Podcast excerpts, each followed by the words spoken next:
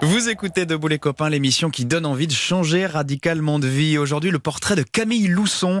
Elle a 35 ans, elle vit à Levallois-Perret. Elle était chef de projet dans l'événementiel jusqu'en 2014. Mais elle a changé d'orientation, Camille, après plusieurs déceptions professionnelles. Elle est devenue maquilleuse et elle fait ça depuis 5 ans. Fallait oser.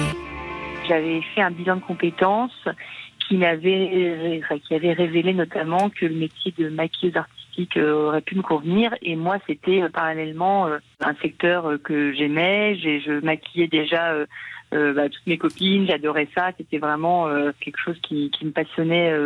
Et là, suite à un petit ras-le-bol de mon métier, je me suis dit c'est le moment et je vais essayer de réaliser mon rêve et je vais essayer de faire autre chose et de tenter le maquillage pour voir si ça me plaît et voilà. Et Camille a vraiment réfléchi à son projet avant de se lancer. Elle a rencontré beaucoup de maquilleurs, elle s'est renseignée auprès des écoles et elle a finalement opté pour une formation de 6 mois. Et puis voilà comment depuis 4 ans Camille est officiellement maquilleuse. Alors elle s'occupe des grands événements tels le Festival de Cannes, mais aussi des shootings photos. Ce qu'elle a fait s'apparente presque plus à la peinture qu'au simple maquillage. Elle adore le contact avec les clients et elle est très épanouie dans ce métier.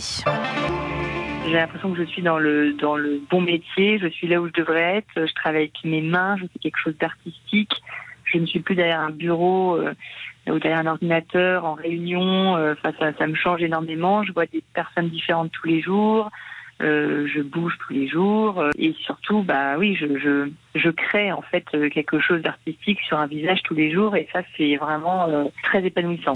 Et même si elle a un statut précaire, Camille avoue qu'elle est beaucoup moins stressée dans ce travail aujourd'hui. Et puis si vous aussi vous avez changé de vie et que vous voulez nous faire partager votre expérience, eh bien vous nous écrivez sur Twitter avec le hashtag Europe 1 ou vous nous envoyez un mail.